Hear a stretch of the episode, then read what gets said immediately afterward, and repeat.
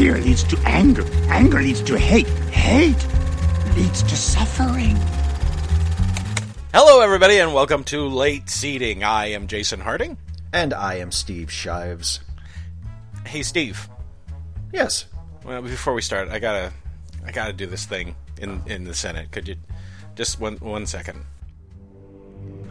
The chair recognizes the senator from the sovereign system of late seating. Supreme Chancellor, delegates of the Senate, a tragedy has occurred in the cinematic universe. We have become caught in a dispute you are all aware of, which began right here with the creation of a motion picture disappointment and has now engulfed our entire planet in the oppression of fanboys who have sacrificed objectivity and taste in order to live in a state of perpetual lifelong denial over a terrible movie. To state our ag- allegations, I present Queen Stevedala, the recently elected ruler of late seating, to speak on our behalf. Hello, Chancellor. I just don't think it's a very good movie. It's just, it's kind of boring. Lots of things happen that don't mean very much. The chair recognizes the nerds of Naboo. Steve Adala is full of shit. This is the perfect movie week, man. That we you would we defer your emotion or something and said it. Queen Stevedala of late seating, will you defer your motion to allow a commission to explore the validity of your accusations? It is clear to me that the Senate has no authority to deal with these matters. Therefore, I move for a vote of no confidence in the Naboo nerds. Done. Hey, everybody! It didn't say anything about what we're doing in this show.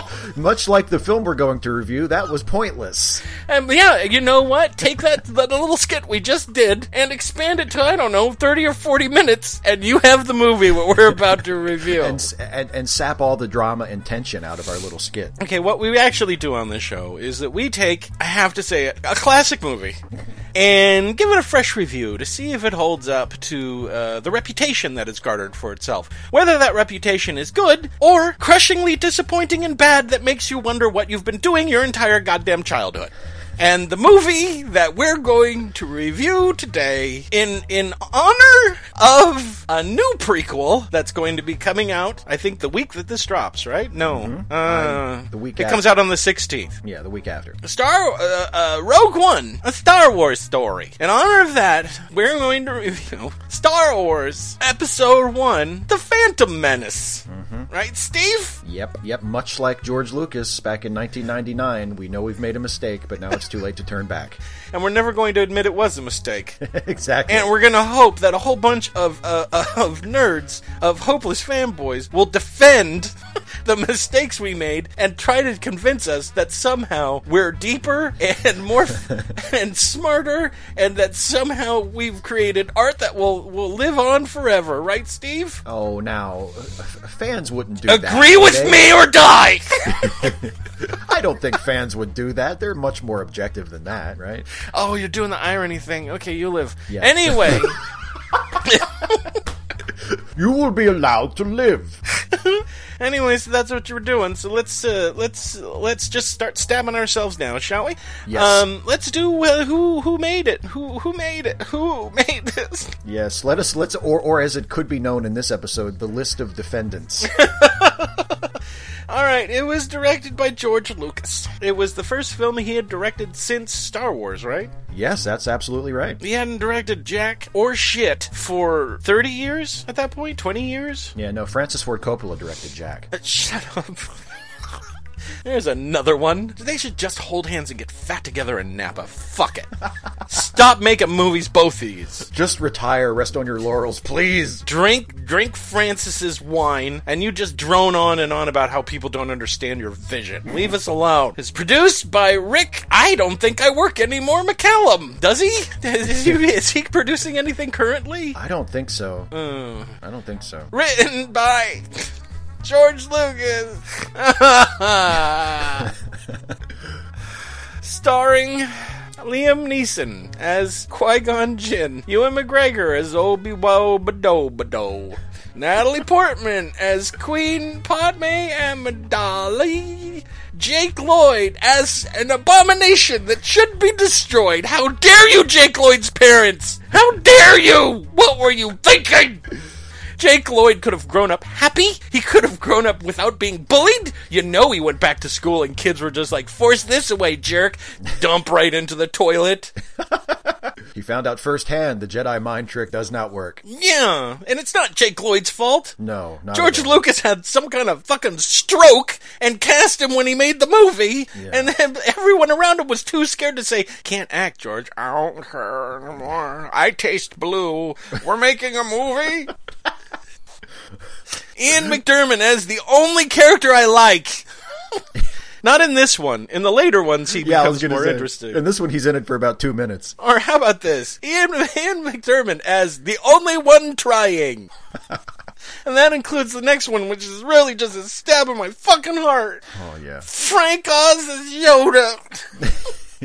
now, it's not totally Frank Oz's fault, but Frank Oz had not been doing puppetry for a while, and the puppet they gave him was awful. Just awful. I, I guess they forgot how to make a puppet, but the puppet they gave him was stiff and could not emote and did not have any character in its face and looked like it was made out of clay or something. I don't know. It was Yoda after getting Botox. Uh-huh. Oliver Ford Davies as that classic character, Sio Bibble. Everyone knows that one. You couldn't have made the movie without him. I mean, He's a major character in the movie. Does anyone know who he is?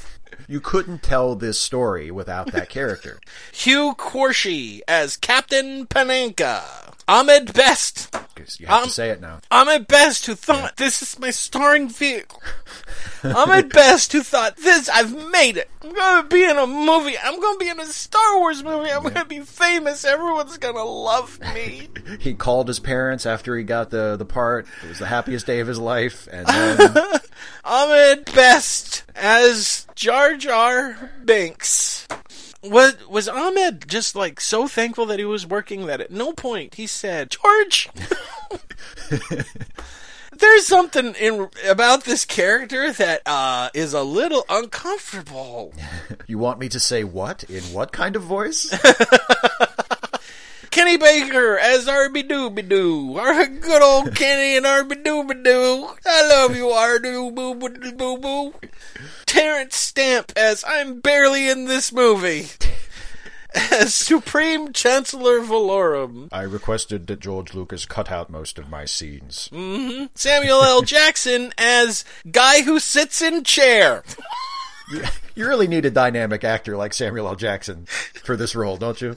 As Mace Windu. Ray Park as in uh, playing Three Lines and You're Out. Ray As the- Park as Darth Maul's stunt double. as the only interesting character simply because we never got to spend any time with him and then he's dead, right? And also, he and you know he tried to kill most of the boring people. So Music by John This Shit Again Williams? he just pulled an old score that he had written in 1984 out of a, a drawer in his desk and said, "Here you go." Cinematographer or guy behind the camera that gets told by George Lucas how to shoot things.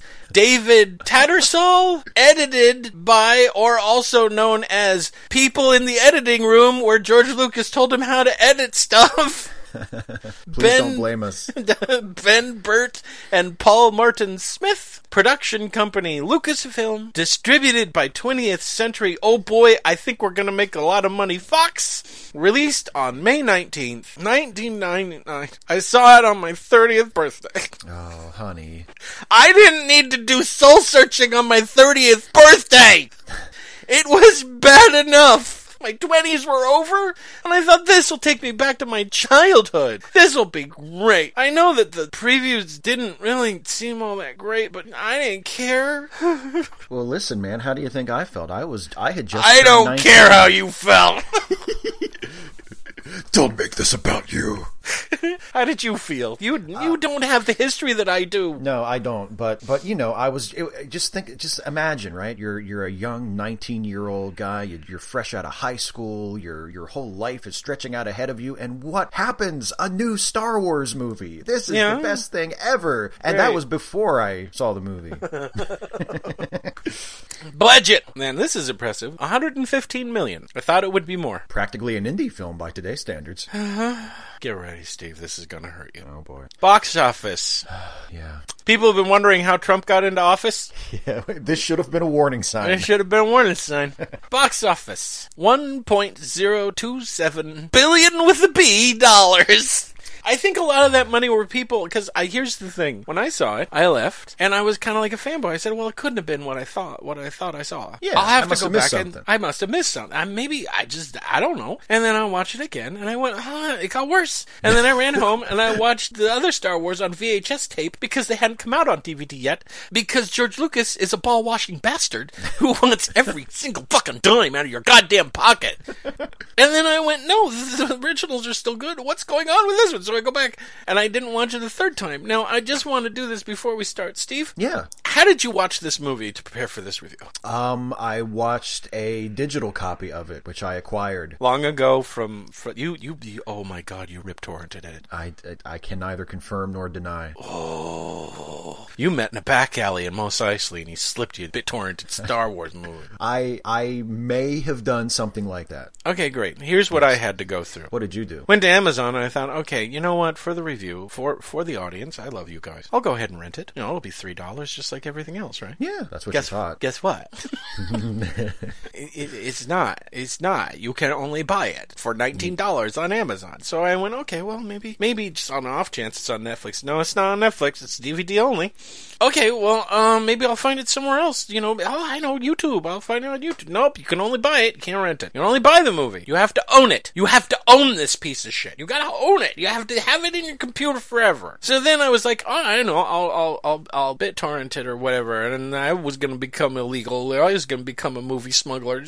And I went, and then I went, no, you know what? I have to have a copy of it somewhere. Didn't they relieve, release a six issue uh, DVD that had all of the prequels and all of the Star Wars films? And then I bought it and I took the prequels out and then I kept the originals, even though they weren't restored and they hadn't been cleaned up because, as I covered before, George Lucas is a is a great big fucking Jabba the Hutt that is just sucking money right out of your pockets. Mm-hmm. And I went, I wonder where that movie went. Where I know I must own a DVD copy of it. So I went into the trash pile that is my garage and I went searching for it and I searched for it and I finally found it. And it was scratched and was damaged. And it was on the bottom of a box next to a bunch of junk. And I took it out and I made sure that it was clean and I stuck it in my goddamn computer and I watched the fucking thing. And when it came out, I destroyed the. I'm never watching it again. so let's review it now, shall we? I let let's not keep the audience in suspense any longer. Great. I can't wait. Steve, Yes. grab your lightsaber. Okay. My laser sword. You don't. Oh, yeah, grab your laser sword. and let's review Star Wars Episode 1 The Phantom Menace. Okay. Would you um Just- would you like would you like me to read the opening crawl? No, I don't want. No. Cuz I don't think anybody who saw the movie wanted to read the opening crawl either after the first couple of sentences. After the. Yeah, here's the deal the opening crawl, which sets up the whole movie, and you read it, and you're like, oh boy. This movie lets you know exactly what this movie is in the second sentence of the opening crawl. Yep. It starts off- The galaxy is in turmoil. Or no, it doesn't say the galaxy, it says the Senate is in turmoil. the Republic, yeah. The Republic is in turmoil. Second sentence. Due to the annexation of trade routes by. Uh, uh,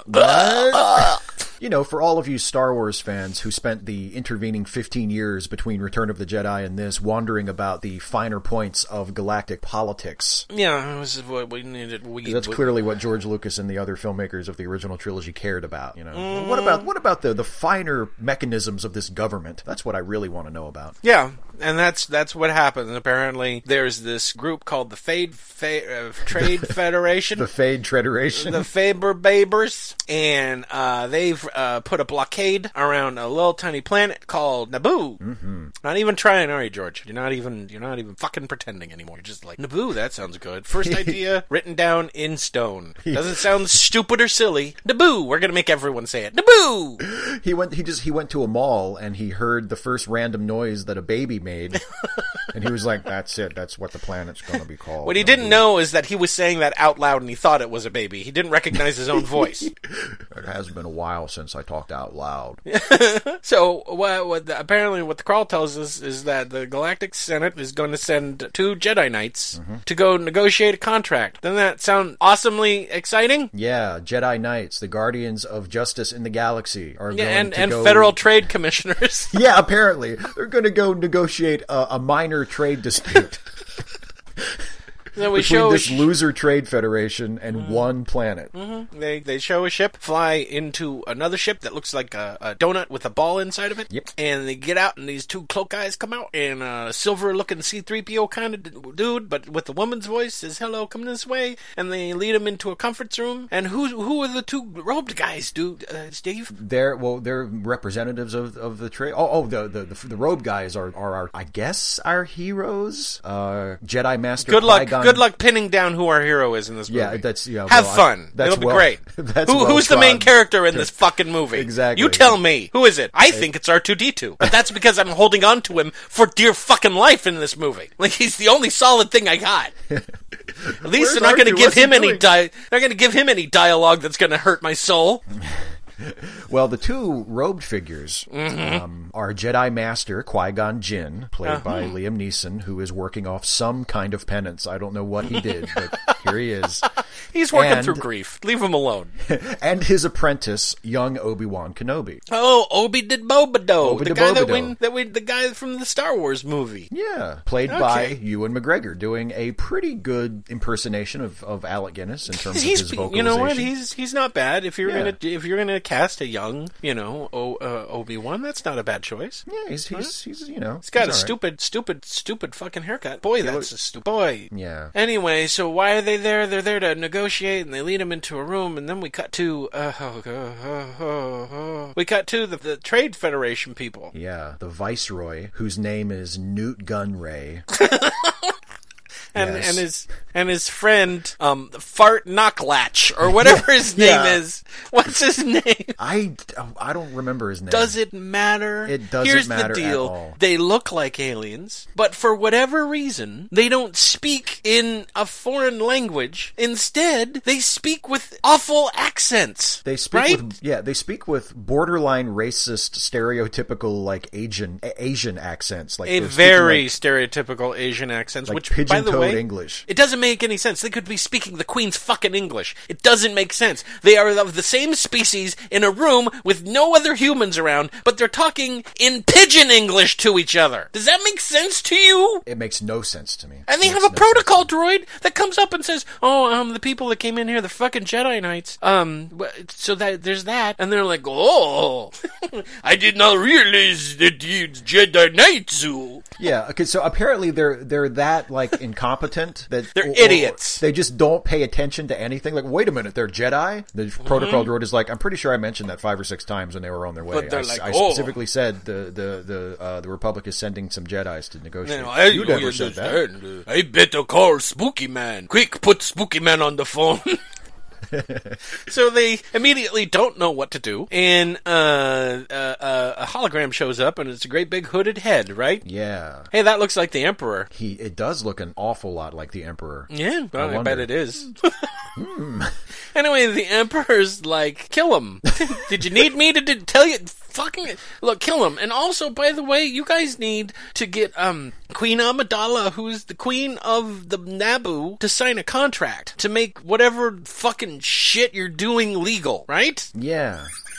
Wait, what? And they're like, Wait, what? okay. Number one, what is the? What are they trying to do? What is the fade treader, tre- uh, fade trederation trying to do? See, I I mean I I I know on like a technical level what they're trying to do, but I have no idea why. They're- but they're- it's is it stated in the okay? the- they want the- to uh, invade Naboo and and they want Queen Amidala to sign this treaty to make their invasion legitimate, but I have no idea why. What does or- that have to do with taxing of trade routes? I don't have any idea. How are they related in any way? Are they related? I mean, they decided we're going to tax trade routes, and, and the Tade Federation went, went, oh no, we better do something. Uh, let's uh, let's tax somebody. I guess, yeah, and I mean, I, I guess like the the the the guy, the man who will be the emperor is trying to get them to do this so that they to create like a, a pretense for him to to rise to power. I guess. Yeah, but, he's I mean, telling them, he's telling Clokey, Spooky Man is telling them,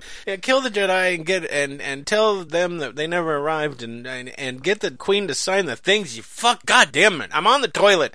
Leave me alone. I told you not to call. So then the the Tade Federation guys are like, pump gas into the chamber until they're dead. And at this point, the the protocol droid is like, "Please just stop talking. I I just this is wrong. This is so wrong."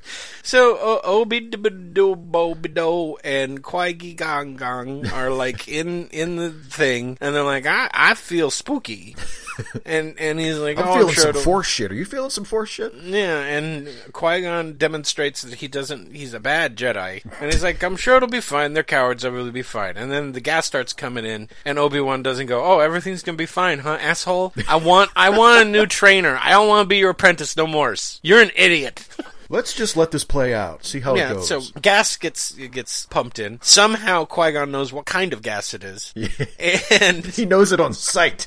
No, people of all people are always trying to kill me with this gas. I know what this is. So they hold their breath. Yeah. They they you see them uh, breathe in and hold their breath, and they're in there, and then uh, they're like, no, they got to be dead. Let's send down uh, our ridiculous. Our, our ridiculous butter droids. It's been And- two seconds. They're got to be dead by now. I'm going to call them butter droids because in the uh, uh, behind the scene behind the scenes stuff, George Lucas admits that they're pretty much useless, and the Jedi can just cut them down like butter. And that's pretty much what we see. They're butter droids. They're stupid. They have stupid dialogue and even stupider voices. and they're completely useless. They're totally Yeah. ineffectual. They don't they don't hurt a single good guy for the entire movie, and there are Yeah. like thousands of them.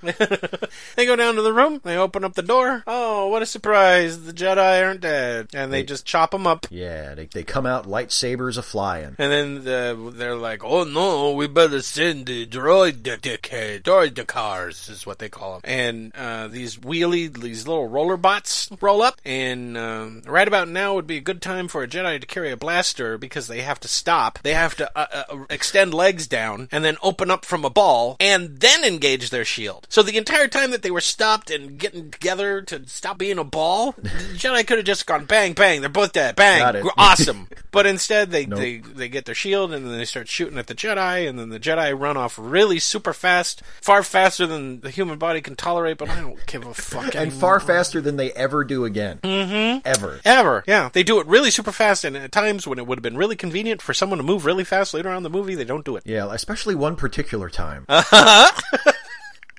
but uh, then they get into the ventilation system. They know they got into the ventilation system because one of their weirdo ha- ha- henchmen go, They got to do the ventilation system. and they're so stupid that he goes, "Quick, uh, pump the gas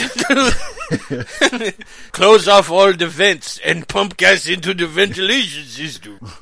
Instead, they disappear. They they get into a hangar, and what do they see, Steve? they see ships uh, being prepared to invade the planet, to to in- invade uh, not poor little Naboo. Why? I don't know because they it's because they're they're mad and they want to get Queen Amidala to sign that treaty for some reason so they can do the thing that they want to do for some reason. Now, you can kind of tell that this was kind of written as a first draft because there's a lot of dialogue in this movie that doesn't make any sense and doesn't play out. And and this is probably the prime example of that. Qui Gon Jinn turns to Obi Wan and he says, "No, let's split up and take separate ships down to the surface." Right? That's what he Yeah. says. We're both going to stow away on board. Tactically, that kind of makes sense because you don't want to both get captured. and It'll increase the odds of both of you will get down to the surface of the planet. It's fine, right? Yeah. Does that play into the story at all? No, because they immediately reunite as soon as they get back on the planet. Great. So that didn't play. That didn't do anything at all. They both get on the planet. They get out. They meet each other. They're like, "Oh, that worked great. Awesome."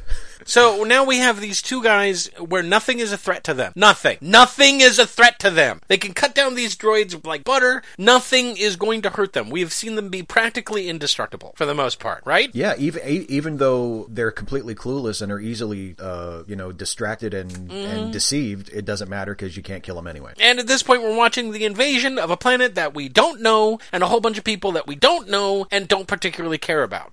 But we're supposed to, I guess we're supposed to be engaged at this point? Hey, man, it's the first Star Wars movie in 15 years. You're damn right you're going to be engaged. It doesn't matter. We're going to show you whatever. We're going to show you any old crap we can think of, and you're going to like it. That's not how narrative works. Oh, sorry. Steve, sorry. I'm sorry. But it's important that we now run into. Oh, Steve, you have to do it.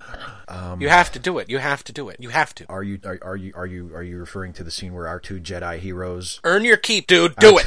our two Jedi heroes uh, encounter one of the native residents of the planet, mm-hmm. um, a, a certain fellow by the name of Jar Jar Binks. Yes, that's right. Jar Jar Binks. Yes, yes. They, sa- somehow save his life. They yeah they they stop him for some reason. Qui Gon saves him from being crushed by something in the woods, and I'm Mm-hmm. sure Qui Gon wishes every moment after that that he could make a different decision. But sadly, Yeah, and our, our enlightened Jedi insults him directly to his face yeah, a few times. a few times. Basically tells Um, him to get lost. Yeah, and, but Jar Jar's like, "Hey, come with me. I, I live underwater." And they're like, "Huh?" And he's like, "Yeah, I know. I walk around. I have legs. I don't have webbed feet or hands. I don't look aquatic in any way, fucking shape or form." I apparently but I- breathe oxygen. But let's go to a lake, this this lake, and I'm gonna dive underwater. You can dive with me, and we'll go back to the city because I'm banished for some reason. I don't care why he's been banished. I can barely understand half the words he's saying because he's talking.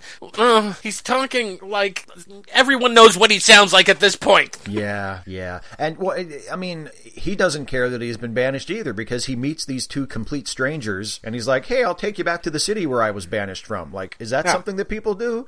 Right. So uh, now we see uh, them. The Jedi is going to go into the water, and they take out these little breathing things, right? Yeah. So they can breathe underwater. Yeah, Jedi are How always come- prepared. Why come? Why come, Steve? When the gas was being pumped in, they did they hold their breath and instead take out the little breathing thing that they keep on their Batman utility belt and stick it in their fucking mouth to, to breathe. Oh, You know why? Because George Lucas is a very smart screenwriter, and he didn't want Or- to have them doing the exact same thing. You know, two times. That's a double beat. That's a big Or he, screenwriting no-no. he Jason. couldn't remember what he wrote on page three when he got to page twelve. Yeah, that's probably it. Okay, great. So uh, uh, now we have an underwater scene where they're following Jar Jar Banks down to this underwater city, and they're going down hundreds of yards. Just, just they're going down so deep that they should be suffering the bends. The pressure should be killing both of them at this point, but it's okay because it doesn't. Physics doesn't fucking matter. They're strong with the Force. And there's these cities under the water, these technological cities that somehow uh, escape pressure and then get inside, and there's a bunch of animal, uh, more, they're called Gungans. Yeah, And they don't Jar seem s- people. They don't seem smart enough to be using the technology that they obviously need to be living underwater. But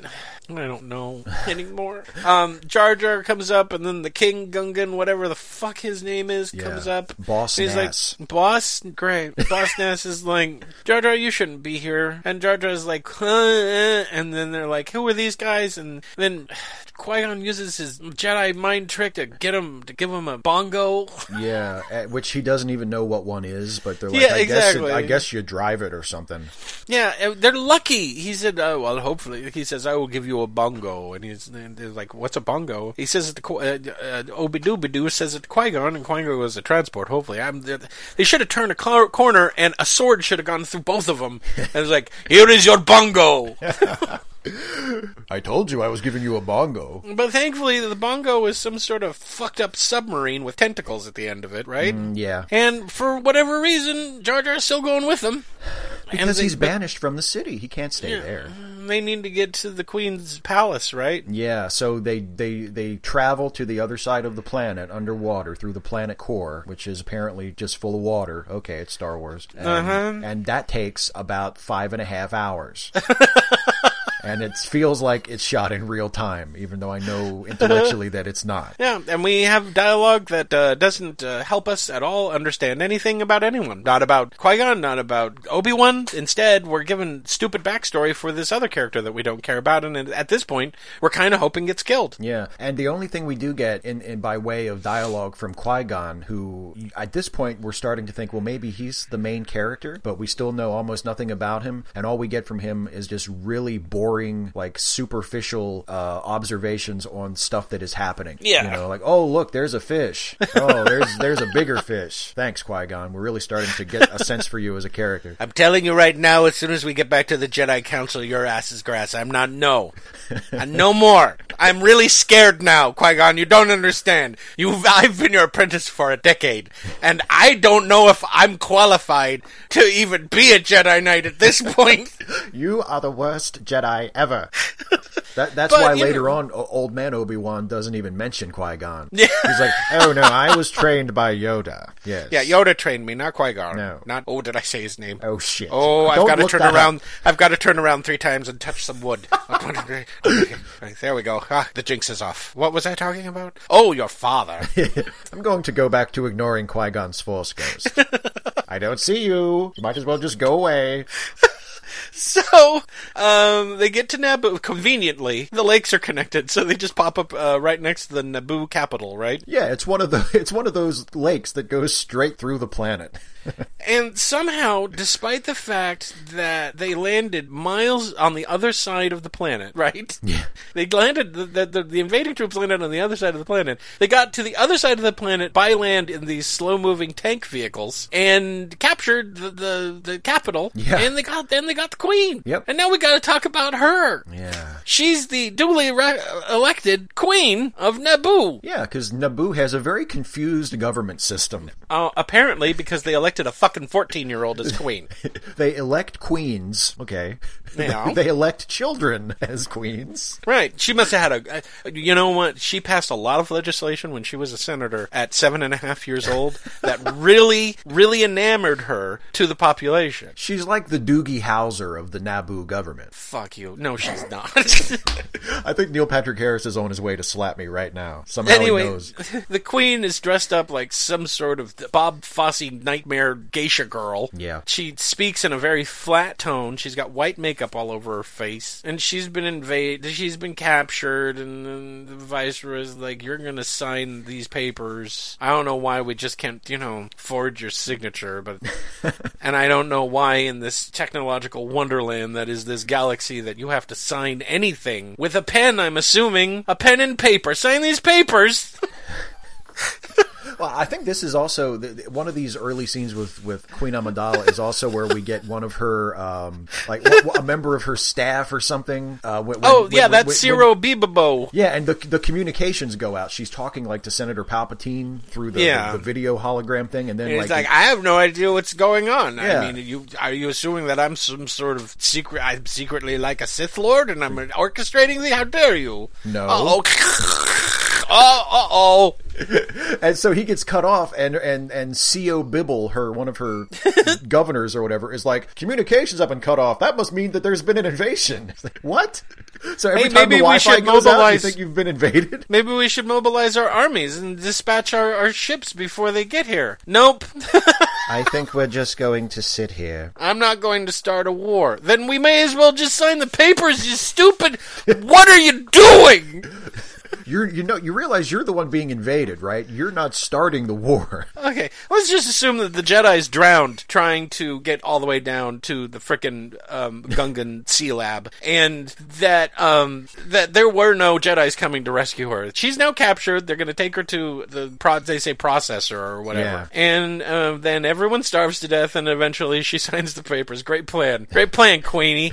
End of movie. Great, great, great work, people of Naboo, for electing a fucking fourteen-year-old as queen.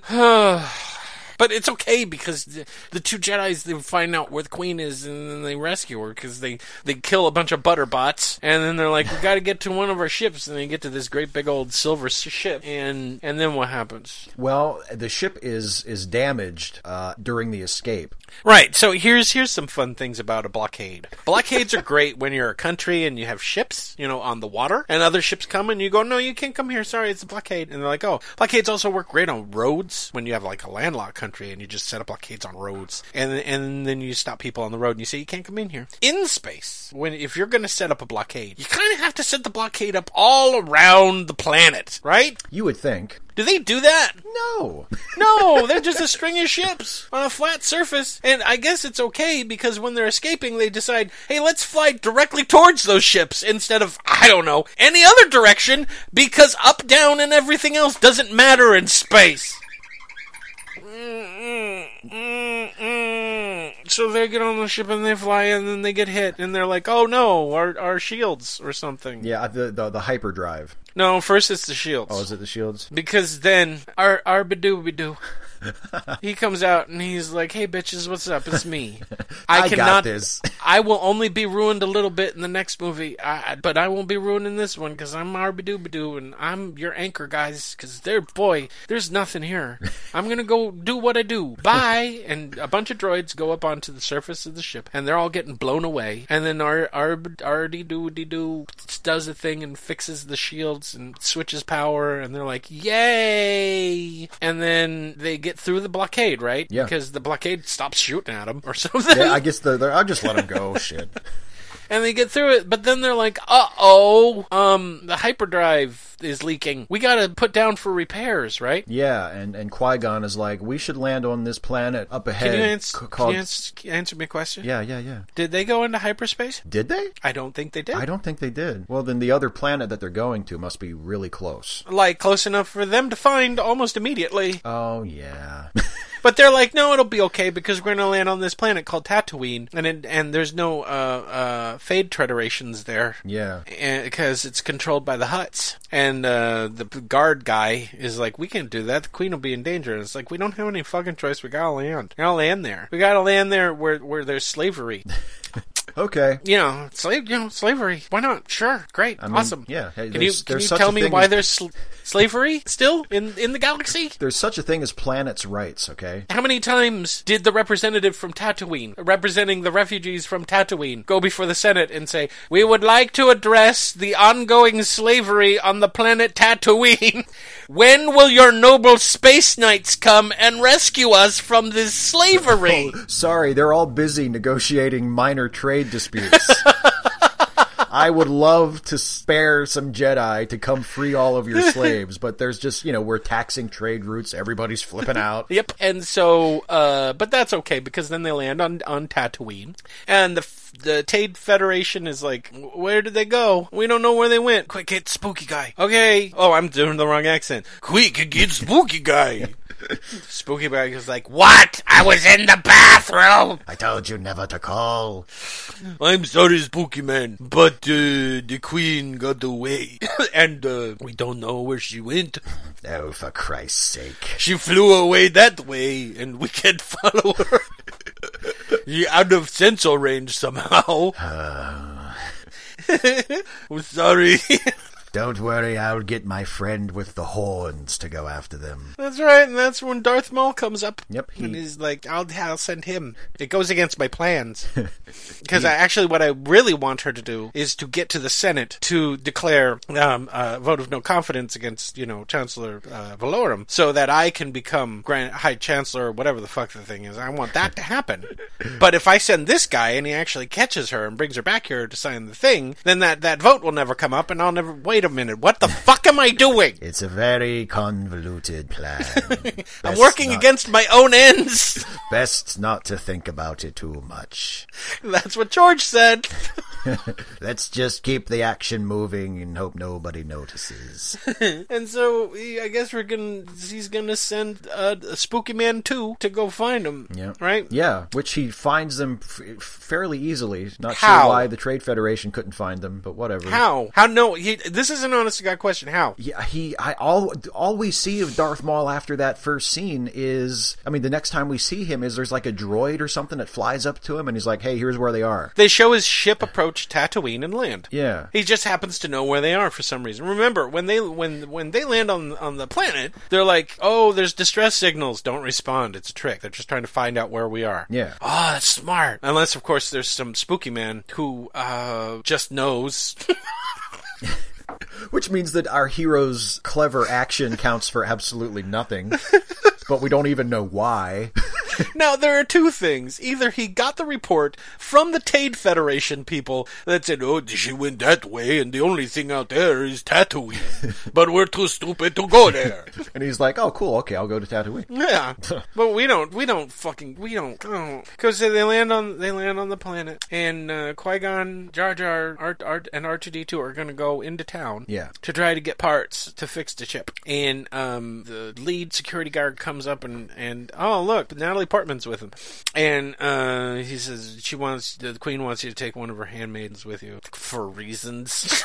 Yeah. Look, we want Natalie Portman in this movie. She's a rising young star. She's curious about the planet. She wants to go. Also, as her Queen's Guard, I happen to know that this is actually the Queen, not the handmaiden. Yeah. And I'm letting her go because that's smart, right? That's that's what we do. That's- right. That's what we do. Yet another plot point that makes absolutely no sense when you think about it for two seconds. Like, the guard had to know, right? Uh huh. And he let her go anyway. Oh, well. Didn't let her go anyway. Whatever. So uh, here's the thing that they're talking about. She has a bunch of handmaidens that are always around her. The queen does, and one of the handmaidens is her her body double. Yeah. Who is sometimes the queen when I guess things are uh, dangerous, or when the queen just doesn't want to pretend to be queen at the time. Yeah, th- Right. this is this is one of those parts of the movie that you can tell George thought was a cool idea, and then he thought he was so fucking clever. and then didn't think about it at all after he came up with the idea. He was like, "We're just going to do it." There's going to be a great reveal in the third act, or actually, I think it's the nineteenth act, where when she reveals that she's actually the queen, and everyone will be surprised. Or everybody will go, "Wait, what?" No, no one goes. Wait, what? I already knew. Uh, the second time I saw her, when as soon as she was out of the fucking makeup, I was like, "She's the queen. This is stupid." Yeah, it's it's like Prince and the Pauper. It's like, oh, that's okay. Uh-huh. That's the that's the queen. So they go into town, and Qui Gon's like, "We got to be careful because this is a shithole, and it doesn't look like one. It just looks like a desert town." Yeah. And they're walking around, and then Jar Jar tries to eat something, and then an alien yells at him, and then another alien comes up and is going to beat him up, and then um, some kid comes up and says, "Stop it!" and he gives a bunch of unconvincing dialogue, and I'm like, "Oh, that's nice." One of the producer's kids are in the movie, and he's going to get this little scene, and he's going to say goodbye, and then we don't have to fucking deal with him. We can get on with the plot, right, Steve? That's what's going to happen, right?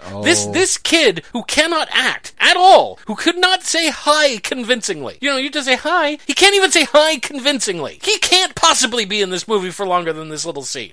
this is an obvious favor to some some friend of George Lucas. Actually, there's a funny story about that. Um, you know Yes? the the that kid that you were just talking about who can't act at all. Um, Yeah. the character he's playing turns out to grow up to be Darth Vader. Oh, yeah. he's actually, uh, uh, you know, he winds up being the most important character of, of the prequel trilogy. So, Oh, that's so, right. So there's that. So this is where we meet Anakin Skywalker. Yeah, this is how George Lucas chose to introduce this character. Now, I watched the behind the scenes and I saw the two finalists to play Anakin. One of them was a professional acting, a child actor, a professional child actor, reading dialogue that was, you know, had heart, conviction. You know, he actually was great, a great kid actor. Really good, really good, like really good. Could say any of the dialogue and make it seem genuine and realistic. Awesome. And then there was Jake Lloyd, who George had to coach through the entire fucking thing. Through the entire fucking thing. Nothing he said seemed real in any way, shape, or form. And, uh, he chose Jake Lloyd. Now, I don't hate Jake Lloyd as a person. No, of course At not. all. He was a little kid. Yeah, he's the It's his victim. parents. he's the victim here.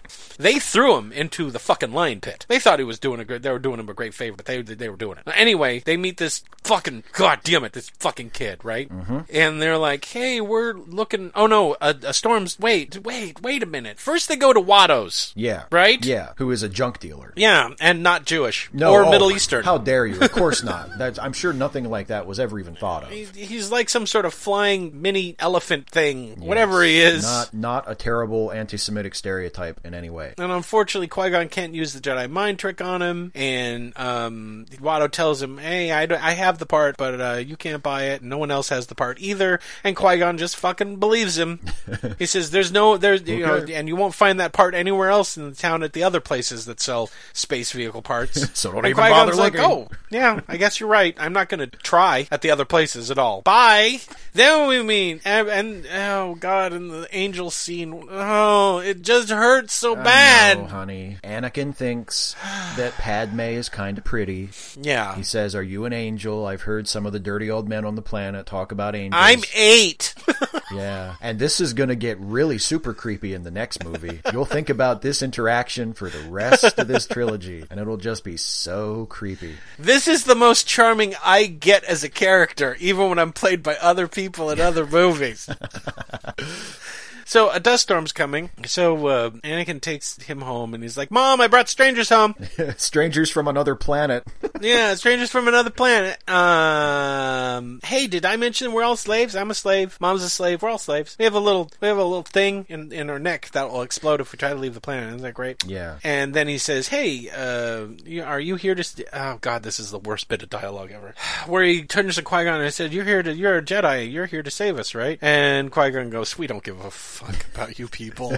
really? This is a trash planet. You're trash people. It's your own fault. I'm here for that you're you're slaves here. I'm here for spaceship parts, kid. Yeah, I'm here to do trade negotiation shit. I don't give a fuck about you people." And and little Anakin goes, "No, I think you have." He's wrong. They don't. He's they, completely they, wrong. they save nobody. he doesn't even do it when he becomes a Jedi.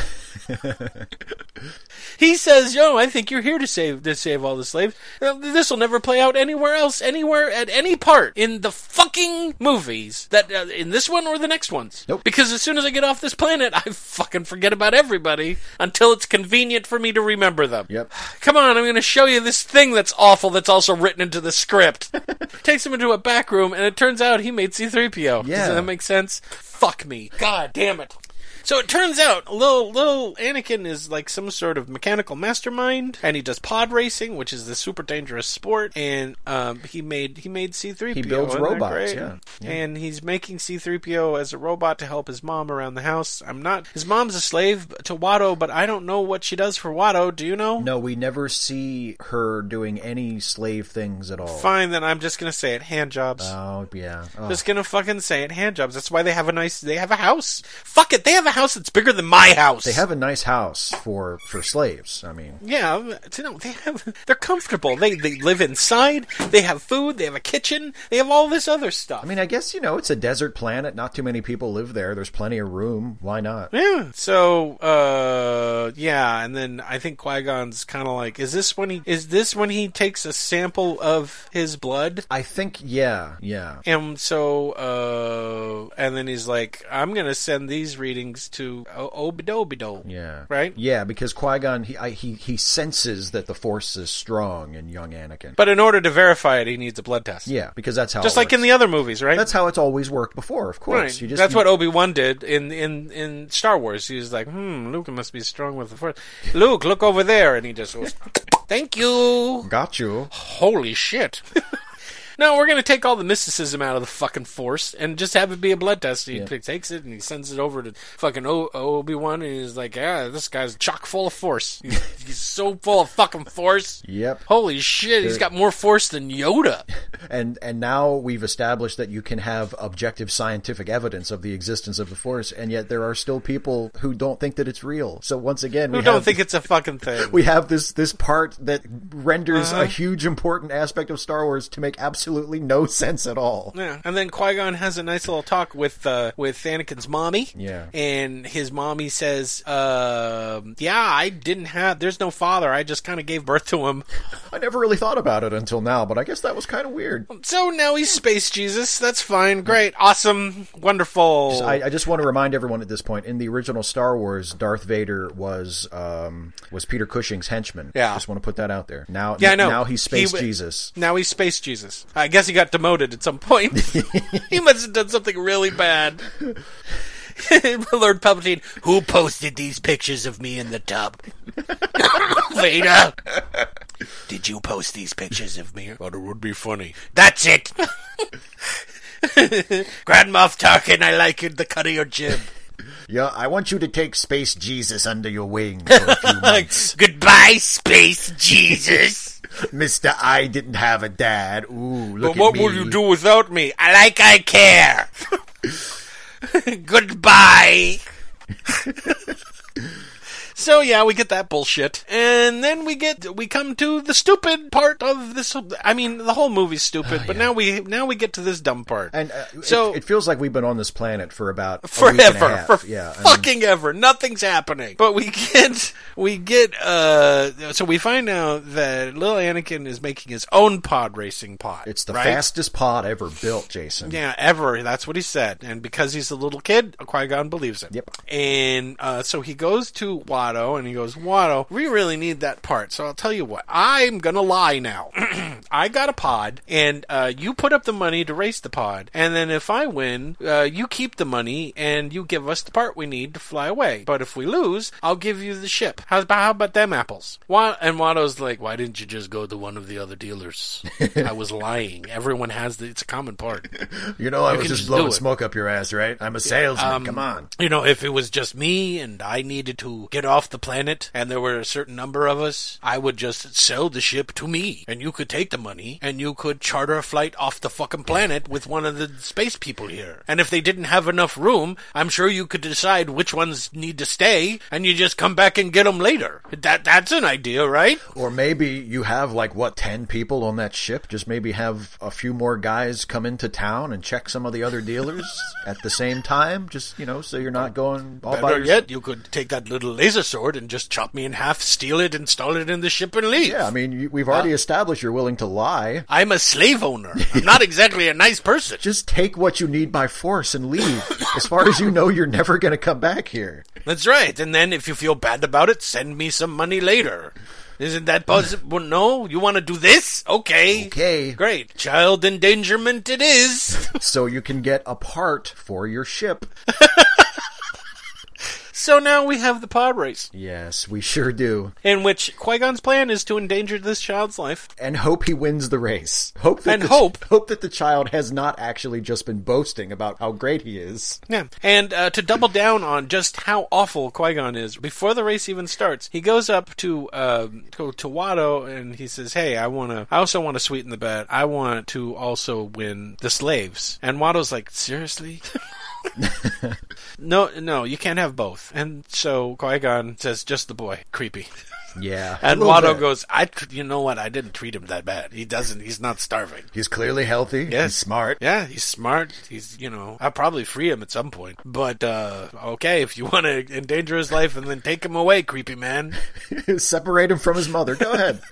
And then they decide to roll the dice to decide which one it's going to be, right? Because he- Yes. he's like, I'm, we'll roll the dice. And I conveniently have this uh, dice that just has blue sides and red sides. That's it. What a convenient thing to have. Huh? Huh, Steve? Isn't that convenient? That to decide between the two, he happens to just have a thing that only has red sides and blue sides on it? Just on his body?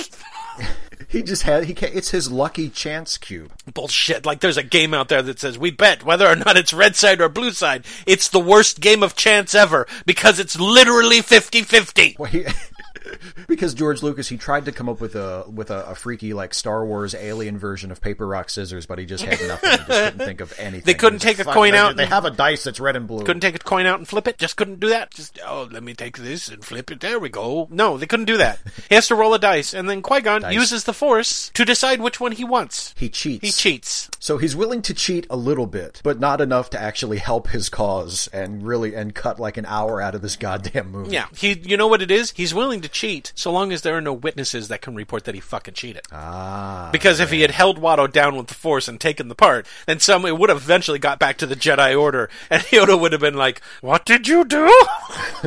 And you know what? That's why he leaves Obi Wan on the ship. yeah, So he doesn't he doesn't have to hear any shit from his, his goody two shoes little student. Like, Master, I don't think it's honest to be shut up. Just go back on the ship. This is the real world. It's dirty out here. Oh, what are you gonna do? You're gonna run back to the council? You're gonna tell him what I did? Go ahead. Go, Go tell on, put I on your did. dress and go run to the Jedi Order.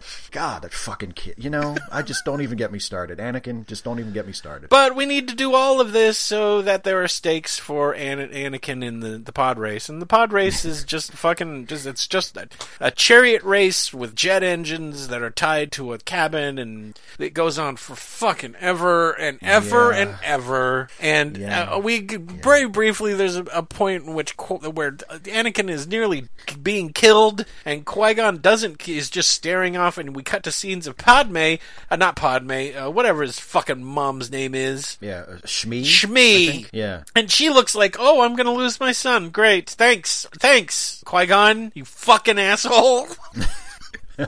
Well, as long as it was worth it, so you could get the part for your ship. yeah, and uh, so, oh, but what a surprise he wins. Yeah, he does. This, oh, by the way, this scene also has one of the only things that I actually enjoy in it. What's that? The sand people shooting at the pod races as they fly by.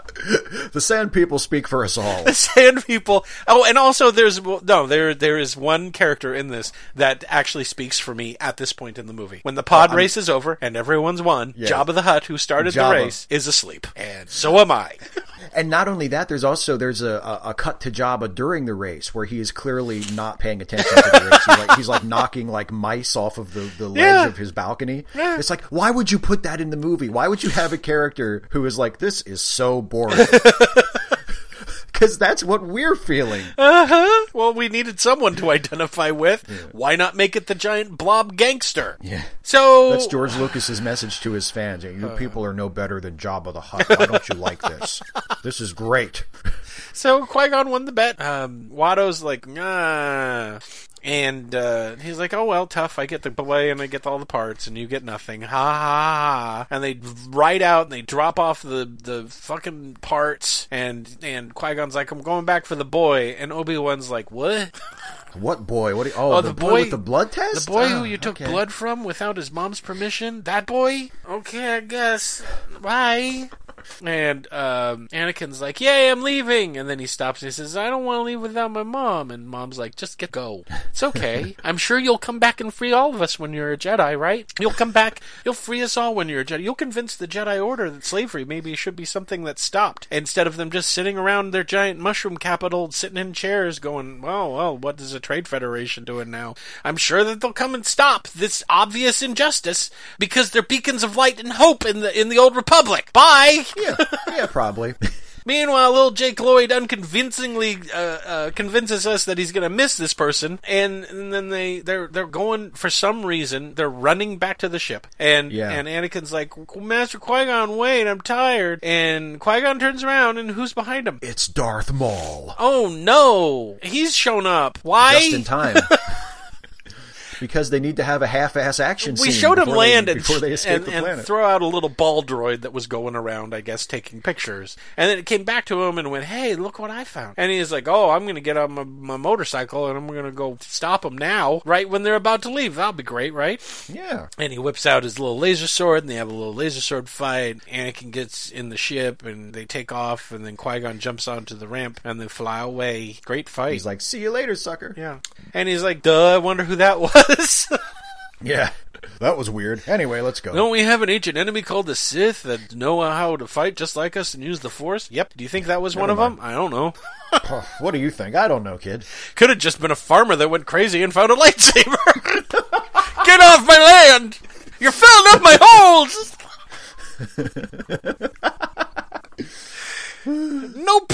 But it's a good thing that uh, uh, Darth Maul didn't succeed because if he had, then uh, Quiggy Amidala wouldn't go back to the Senate and then vote no confidence to make uh, make Palpatine the, the High Chancellor. Yeah, which is what happens next. This movie makes no fucking sense, Steve.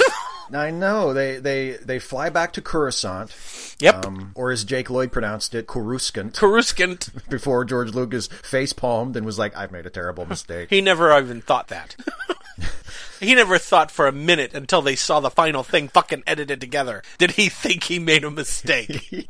he said, "It's the night before the world premiere. Maybe I should watch it." they saw the final edit of it, and he and the whole room was oh. quiet, and they were like, oh. because they filmed it, they filmed it because they thought, oh, it'll be great, we'll get great reactions out of him, and it was like all they were like told Santa Claus just committed suicide, Yeah, and they're like. gave- Rick McCallum was sitting there going, I wonder if I could switch places with Rick Berman and anyone would notice. I've got to get out of here.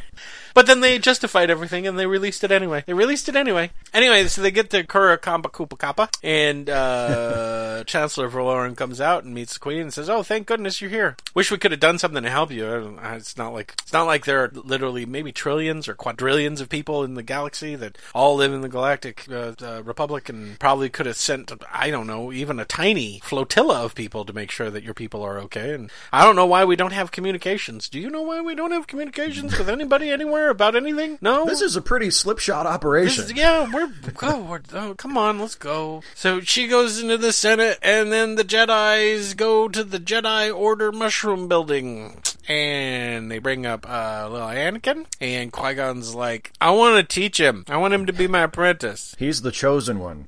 And Obi Wan's like, "Please, I don't want. No, I can take the test. I'll take the trials. I don't care if I fail. Just please, I don't want to be his apprentice no more." Let me graduate or expel me. I don't care. I'm just, I'm done with this. Please, I've had to cover up so many of his petty crimes. I just don't want to be his no more, please. But the council's like, um, let's let's question him, right? They question him. Yeah. And boy, that's a great scene, isn't it? Where a puppet and a bored Samuel L. Jackson and talk to a kid, and then they go, you know, he can't be a Jedi. He's dangerous. He's And- going to kill everybody. You get that, right? oh yeah, and also he's not the what do they call it? The chosen one, the the Yeah. The one who's to bring balance. No, the one that's to bring balance to the force, that thing that didn't go anywhere. Remember that prophecy? who who who did the prophecy? It doesn't matter. What's the prophecy about? That doesn't matter either. Doesn't matter. What prophecy? Shut up. What are you talking about? okay, he's dangerous. He shouldn't learn. I'm not going to listen to you. Yeah, Qui Gon's like, I'm going to do it. Obi anyway. Wan's like, "Do you see what I'm talking about?" Please, He's Yoda. From now on, can I just say that you trained me when people, people when people ask? sure. I can't stop you. Care I do not. But now we've got to get to the other part with the the whole Senate scene. So she Oh, meets yes. totally not Darth Sidious, uh, uh, uh, Ambassador uh, Palpatine. Yeah. And he's like, listen, the Senate's all fucked up, and we need to fix it. So what I want you to do is when you go in there, you're gonna tell them, hey, we're being blockaded and people are dying, I, apparently. So uh, Yeah. do something. And when they get all mired up, you need to say that you want to put a vote of no confidence to have the Chancellor replaced. And she didn't immediately go, how does that help us? How does it, how does that help us?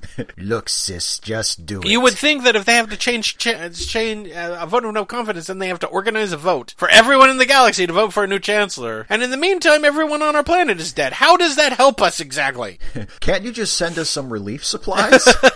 Or something? Or maybe a military presence? Or anything? Maybe more than two Jedi? Anything? No, this is the only way. Oh, okay. I'm stupid. Why not? Works for me. So they go into the Senate, and the thing he told her to do is exactly what happened. So why, why did we need to see the scene?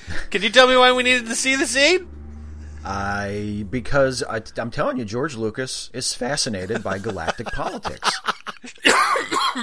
So now, Queen Amidala is going back to Naboo to do something. Yeah, she just sort of decides, I want to go home, and everybody around her is like, "You really shouldn't do that. No, the- the your, jet- your well, planet is occupied remember- by a hostile army. Now I'm going back." The Jedi tell Qui Gon to go back to Naboo to find out who was the person that was trying to kill Amidala, even though he sounds like a spooky Sith person. Um, maybe it was just a crazy farmer. We don't know, but we need to find out who it is. Uh, so instead of going back to Tatooine, where you last saw him, go back with the Queen because we're pretty sure he'll be there. Thank God the writer is writing this, so it does happen. But based on no information at all, uh, go back to Naboo and not the place where you saw this guy last and conduct your investigation. Don't help her. You're not there to. Okay, let's. let's no one cares about Naboo. Okay.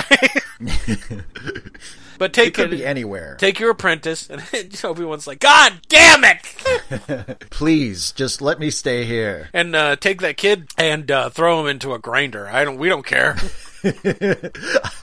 I can't overemphasize how little we care about the kid. The kid's dangerous. We don't want him trained. You don't get to train him. Stop it. And Qui Gon's like, oh, well, you can't stop me while I'm going, can you? Can't stop me while I'm gone. This is when we find out a lot of stupid fucking shit about the Jedi. Like, here's this eight year old kid, and they're like, you're too old. yeah. And I'm like, how old do you have to be? What's the entrance age? Two? It's like when the baby lifts up the bottle with the force to feed itself. You just surrender your baby to the Jedi Order. And apparently you do it in a hurry because they age out really quick. is this the one where we find out that the Jedi can't have wives? Do we find out in this I- movie, or is that the next one when it's competing? I think that's that's the yeah, it's the next one. Yeah. Okay, so I think. yeah. So in this one, you know, uh, Qui Gon's like, "Fuck those dicks." Listen, I trained, I trained Obi Wan pretty good. I'm gonna train you. You just stay with me and watch what I do. That'll work great. Well, you'll just pick it up by osmosis. I won't actually teach you anything. Where are kind of hang back and watch. Where are we going next, sir? Oh, I'm taking you to a battlefield. I'm taking you to a war zone. Let's go. Come on, eight year old. It'll be great. I'm a good person. So then they land on the planet. They they seek out the, the Gungans and they meet Boss Nass. And Boss Nass is like, "Why should I trust you?" And then uh, that's when we get the big reveal that Padme was the uh, handmaid, and we're all supposed to be shocked. And we're not shocked because we guessed that hours ago. And it just seems stupid. And because here's the part that's really stupid: the Jedi seem surprised by this. Huh? what? what? what? Even Jake Lloyd, who has the most unconvincing "What happened?" face ever. so now we get the big old plan. The Gungans are going to attack the troops out on the field, and when that's happening, uh, a special ops unit of uh, Queen Amidala and a whole bunch of other people. Uh, oh, she's making all these plans too. This fourteen-year-old. This fourteen-year-old is the newly elected queen. Yes, and the Jedi, including the uh, apparently very experienced Jedi, Yeah. Qui Gon Jinn, is just standing aside, going, "Sounds good." They're going to go in, and then the, and then once they capture, I guess the viceroy, um, then they will stop their attack because without the viceroy, they won't know what to do because that's how whole entire armies work. Yeah, exactly. They don't have contingency plans for if their leader is captured or anything But like when that. they're going to get in there, they're going to also free all the pilots who, for whatever reason, hasn't been, haven't been processed and sent to a camp. Instead, they keep all the pilots in the hangar next to their ships. Yeah, and remember, they've been gone for a long time They've been gone for like a week. And the pilots are just sitting there in their own filth, huddled in a corner of the hangar, within like running distance of their planes or their ships. and not a single person goes, maybe we should move them away from their planes or their their vehicles. Nope, leave them right there. Excuse me, Mr. Battle Droid, sir, I really have to go to the bathroom. you sit down and shut up. So they're going to sneak in and they're going to capture the viceroy. So the the Gungans come out and they start fighting, and that's as boring as fucking shit because it's just one big cartoon. And they uh, conveniently uh, get into the Naboo capital where all the city, you know, it's pretty much deserted because the fuck it, why pay for extras? And they get in and and they're about to go to the hangar to release the pilots who, for whatever reason, they seem to know the pilots will be there in the hangar. Can you tell me why they would think the pilots would be there? Where else would they keep the pilots? in these processing camps that they mention but never we actually never actually see. Yeah. Yeah. Um. So they they get there and they're like, "Quick, go, go fly up, and you're going to destroy." Here's the thing: all the droids are controlled by one ship floating up in space. If you destroy that ship, the droids won't work anymore because that's that's tactically sound, isn't it? Yeah, yeah.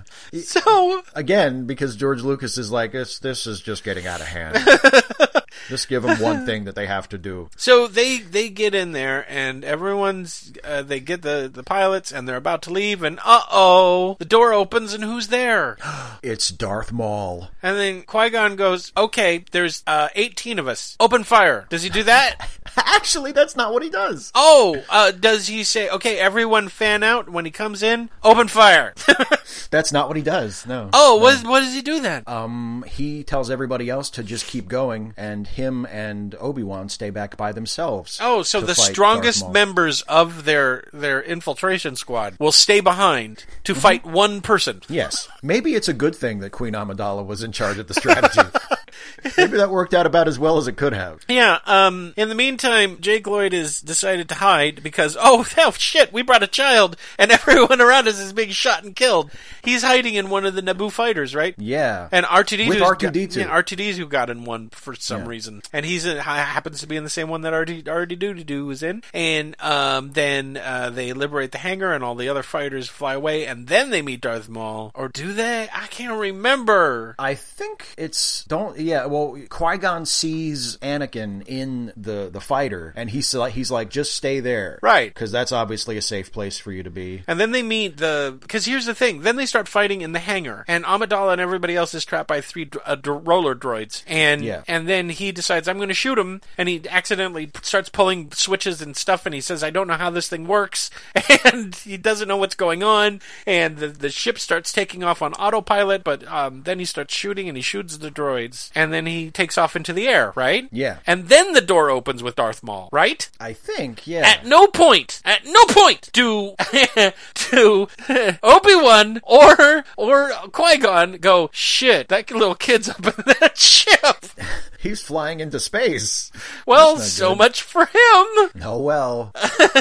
So now we have Queen Amidaboo trying to get up into the palace to get the Viceroy. We have Anakin, who's now flying in space. yep. in a dogfight, you know, the most unconvincing child actor ever, who can't even act excited that he's in the in the cockpit of a spacecraft, Yeah, and we have to assume this is probably his first time, you know, uh, like doing anything like flying this, in 'cause space. He, he grew up as a slave on a desert planet. yeah, he did pod racing, and I guess we're supposed to assume that those skills transfer. Yeah, because if you can drive a race car, you can fly the space shuttle.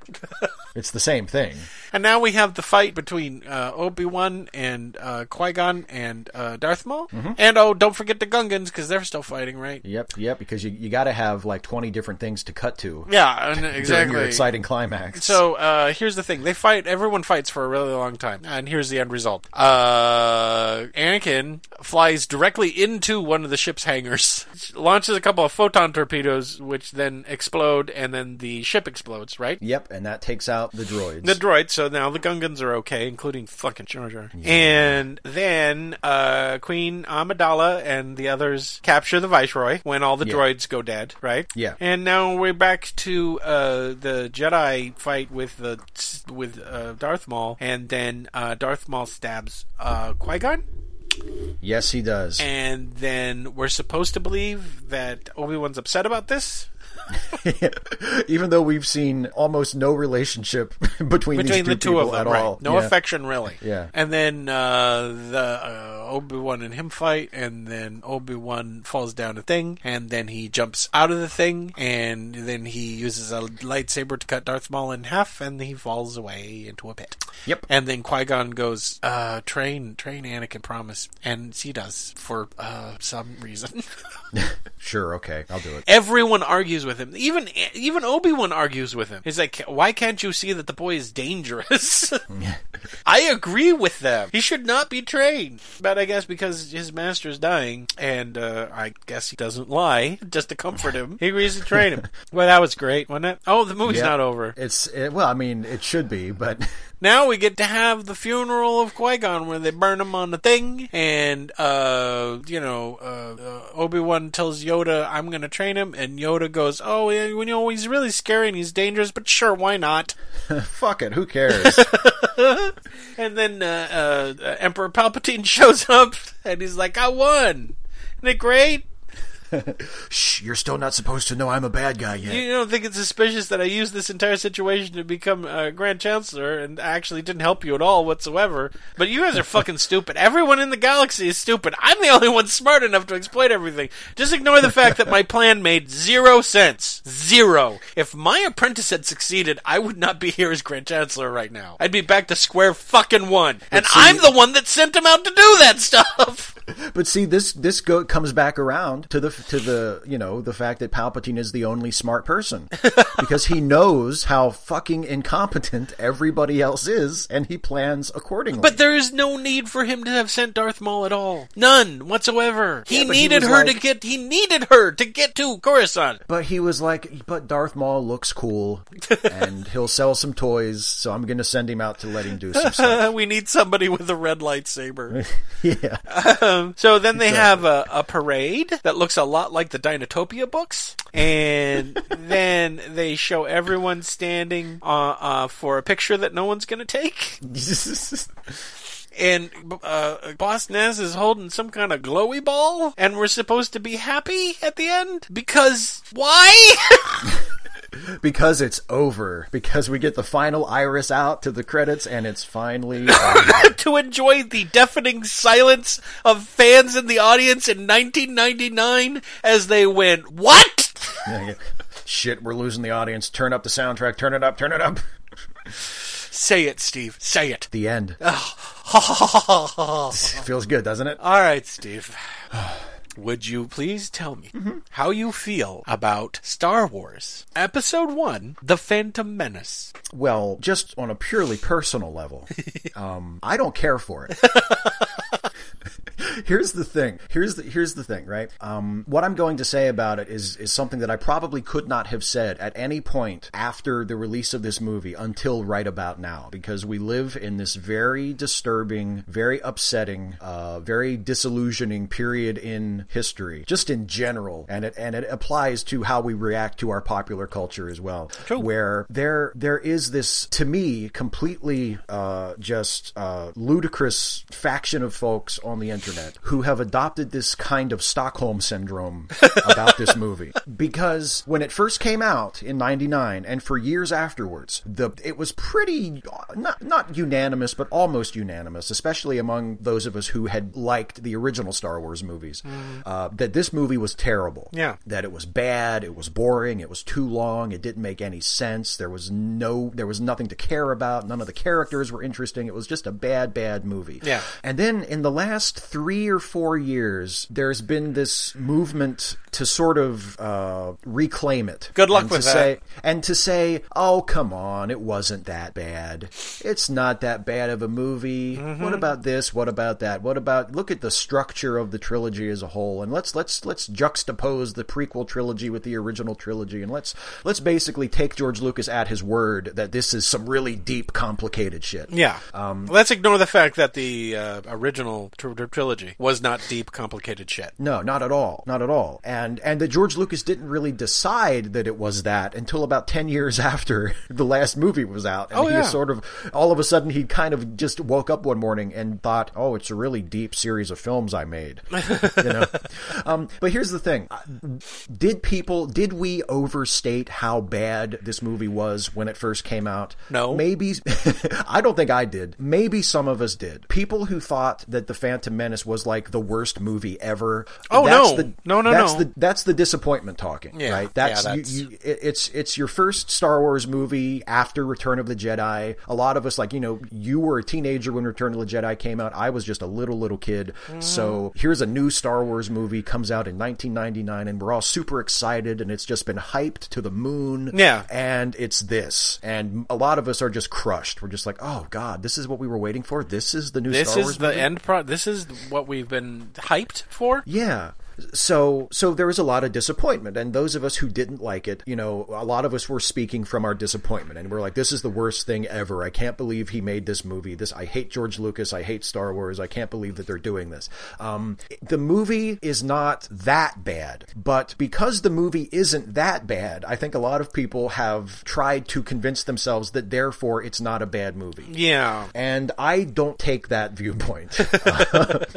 this is a very bad movie. Mm-hmm. It's a bad movie at every level. It's badly written. It's badly directed. It's badly edited. It's badly acted, even though it does have some phenomenal actors. It's badly directed. Goes back to badly acted. Yeah, exactly. I mean, it, it's one of those movies where, like, when I watched it this time to prepare for this, I was really struck by how great the cast was and by how little that mattered. Like, Oh, yeah. you, you, you look at this movie and you're like, oh, holy shit, that wow, Liam Neeson, Ewan McGregor, Natalie Portman, Samuel L. Jackson, Stamp. If you Mm-hmm. don't blink and you don't you miss him, you know, like these are fantastic actors, and it doesn't matter at all. It could have been anybody playing any of these roles. George Lucas could have picked any random person who fit the physical types that he wanted and just plugged them into these roles, and it would have been virtually the exact same movie. Yeah. The actors the actors add nothing because the actors aren't allowed to add anything. No. They have nothing to work with in terms of the script. George Lucas clearly has no interest in interest in them as artists or as what they could add to the movie. They're just there to be automatons and to say his dialogue the way he wants it said, and that's it.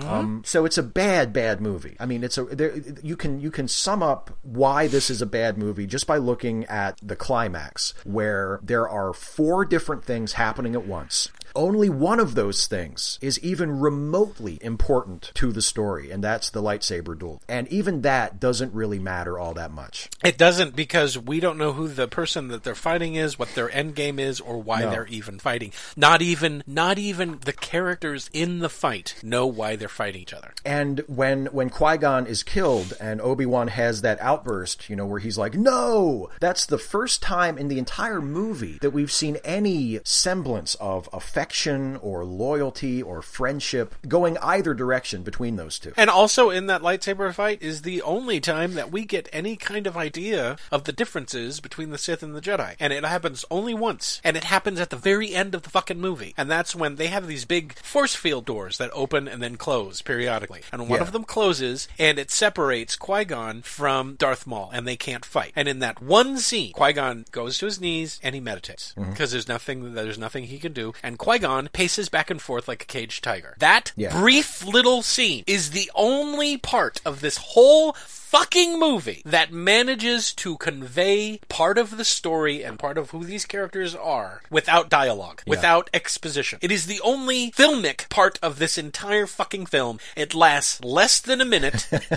and it's nearly at the end of the movie.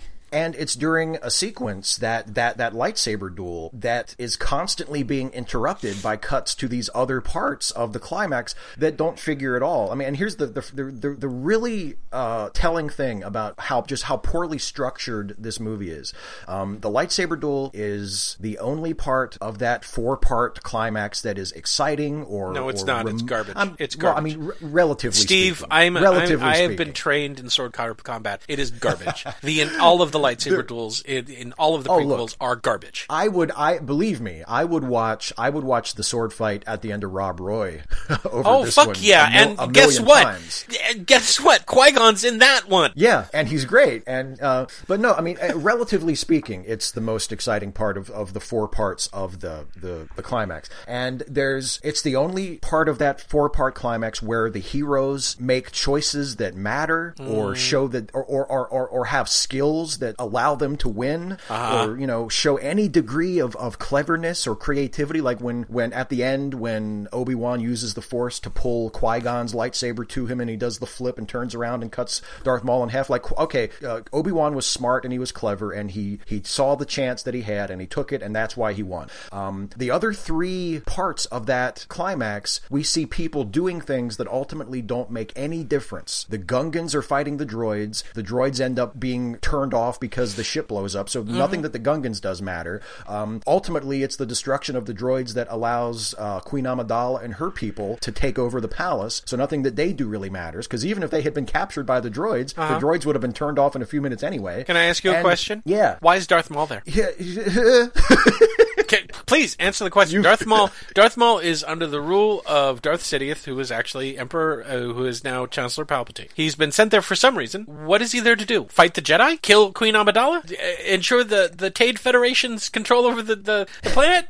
well, and the thing is, Does he? Do you think that he's even thinking, "Why am I here"? Exactly, because and you know what? Also notice Darth Maul doesn't do anything. No. when he fr- th- those doors open and he just stands there, and then it's Obi Wan and Qui Gon who advance on him and start the fight. Like who, who even knows what he was even in- intending to do? Well, we don't know. We have no by idea. standing there. Yeah, and then but anyway, so then and, and the, the the the ship is destroyed, you know, to to take out the battle droids, and that's basically Anakin just doing it by accident. Yep. just flying the his ship through their ship and blowing it up. So nothing that any of the other three aspects of that climax, n- none of none of the choices that the heroes make, none of the qualities that the heroes have, their skills, their intelligence, whatever, none of that makes any difference at all. The only part where the heroes' abilities and skill and wits and luck and whatever makes any difference is in the lightsaber duel. And the only thing that's accomplished at the end of the lightsaber duel is that they killed Darth Maul. Yeah. Which is not what they came there to do. Which has nothing to do with what they're supposedly there to accomplish. And by in the, the, way, larger plot. Steve, so let me ask you a question. How would you feel at the end of the uh, the lightsaber duel when Darth Maul kills Qui Gon? And the reason he can kill Qui Gon is because Obi Wan is trapped behind the force field walls, right? Right. And Obi Wan goes, "No, Qui Gon then steps away and disappears and just leaves Obi Wan there with his dead master. Yeah. Wouldn't that be slightly more interesting? just slightly more interesting? Maybe, And yeah. maybe be able to continue the Darth Maul character into the next two films? Yeah, and so that when we Obi-Wan kill him, yeah. kill him in, in the third film, it's satisfying? Yeah, it would give complete- Obi Wan a story for Yeah, the rest of the yeah. Yeah, and a drive maybe. Who knows? No, we don't get that. Nope. We don't get that. Nope. So Nope. uh, yeah, I mean, I'm going to do mine now because I Yeah, have to. I have to.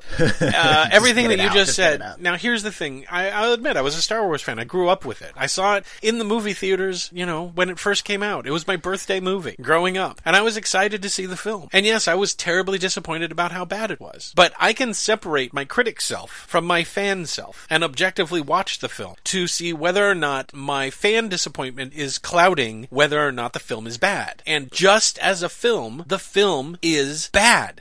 it does not accomplish anything that a traditional film wa- would want to accomplish in a film. What do you want? You want the audience to be able to relate to the characters that are in the film. They can't. Their acting is too poor and there's no character development. We know nothing about Qui-Gon Jinn. Nothing. He's just a Jedi Master. When we met Obi-Wan Kenobi in Star Wars, we got his backstory. We got his backstory in, in relation to Luke's father. We knew that he was a Jedi Master. We got some, some points about what it was like. We got an idea of who that character is. We have nothing on Qui-Gon. He just shows up. And then he dies at the end. We have no idea what he wants, what drives him. We have no dialogue to indicate what kind of person he is. At all. Same thing for Obi-Wan. No backstory. Nothing at all. He's barely in the movie. He stays on ships a lot. They don't establish a friendship between the two of them that we can identify, so we don't have that in either. We can't identify with Anakin because he's so badly acted, and he's a character that we cannot in any way, shape, or form identify with. We can identify with Luke Skywalker. Luke Skywalker was just normal kid who wanted who wanted things, who looked to the horizon and felt that he was trapped on on a planet. We can all identify with that as a teenager or whatever. But this kid is some magic kid who is great at everything and who seems kind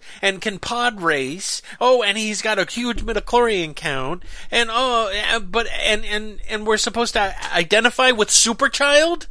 Nope. How about Padme? Oh, well, I don't even know who the fuck she is. Do you? She's no, Anakin's babysitter, and then they get married. this movie is exposition scene to exposition scene about stuff, not about the people.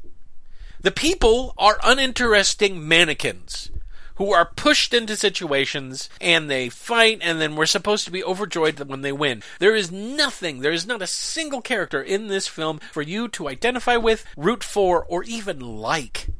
They're all Yeah. boring. That is the antithesis of film. Uh, A film is a story that you should get involved in, and this movie doesn't even get you involved in it. None of nothing that anyone does makes any sense at all on a logical level at all. Uh, Our main villain, who is who is our main villain? Steve, who is it? Who who is it? If I approach this movie, is it Spooky Robe Guy? I guess. Yes, I get close enough. We never see Spooky Robe. We see Spooky Robe Guy once, not as a hologram. And he's like, go to get the uh, queen or something.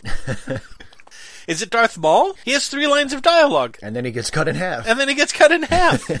we have no idea what derives him. He has not enough. He doesn't have enough dialogue for us to think he's even cool. He looks cool, but that's about it. Are we supposed to be impressed by the visual effects? Guess what? They're not. They're not. I will say this much: this is the one film out of the trilogy that has the most sets, actual sets, not green screen bullshit, but um, and some you know some practical makeup effects and some practical other shit. But other than that, it's all CGI all over the place. That, by the way, doesn't hold up. Doesn't hold up. Yeah. None of the action sequences um, work because none of us give a damn about any of the characters. You know, we're supposed to really be rooting for Anakin when he's in the pod race. You don't because you you don't believe in Anakin. You don't believe him for a second. So when you when you're that disengaged from the characters, I can, you can't become involved in when you put them in jeopardy. And that's the other thing. You never actually feel like any of them are actually in jeopardy at any point. No, not at all. The Jedi can cut anyone down with their lightsaber. They have superpowers now, and and it's kind of like they come across inconvenient things, not actual trials. Like when he can't when he can't uh, do the Jedi mind trick on Watto. That's that's what he comes.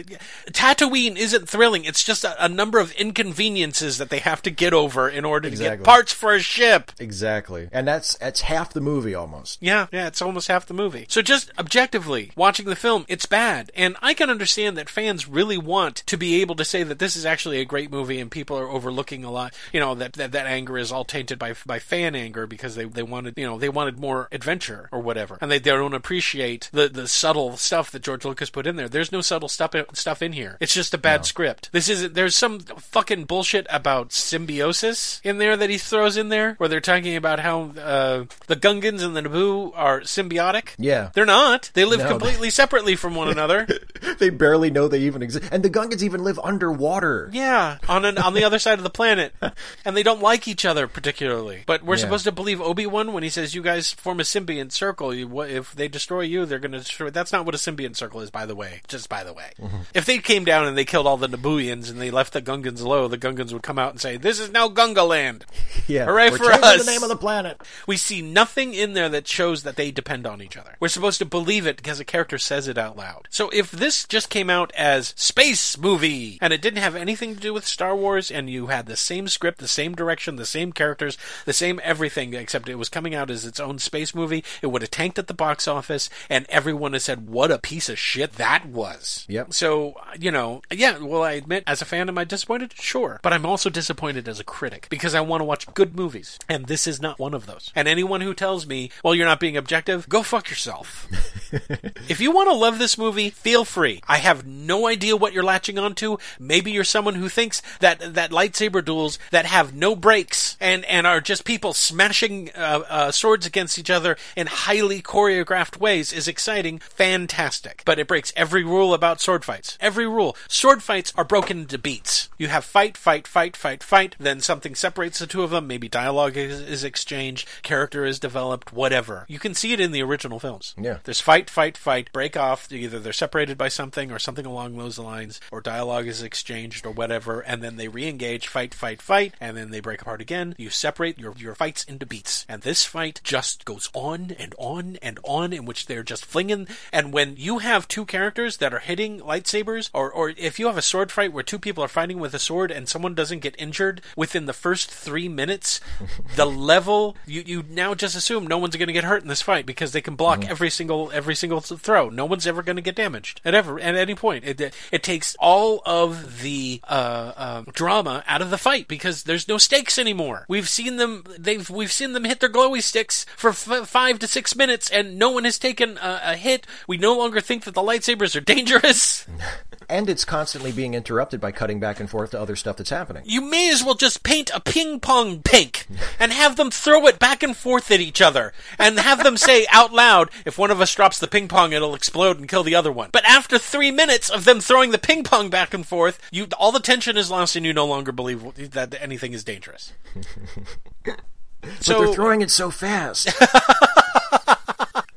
So, uh, to fan people, fanboys out there who love this movie, feel free. I, you know what? That's fine. But stop trying to accuse other people of being stupid for not sharing your opinion, okay? There are valid reasons why this movie is going to be forgotten in the next 20 years. There's a valid reason why they just don't make toys, as many toys for it anymore. There's a valid reason why Disney kind of wants to drop them. yeah, exactly. Why why the new films are going in a completely different direction. Why the new Star Wars area in Disneyland is going to have fuck all shit for the prequels. There's not going to be any prequel content in in the new Star Wars land at Disneyland because there's a reason, and that's because while there are people who enjoy the film, you're kind of outnumbered, and I appreciate your efforts to try to rehabilitate it. I appreciate your efforts to try to point out the good things in it. I even managed to point out a couple of good things that I liked in it, but there's not enough good things in here to justify sitting through this entire goddamn movie. So, final judgment, Steve, classic or not classic?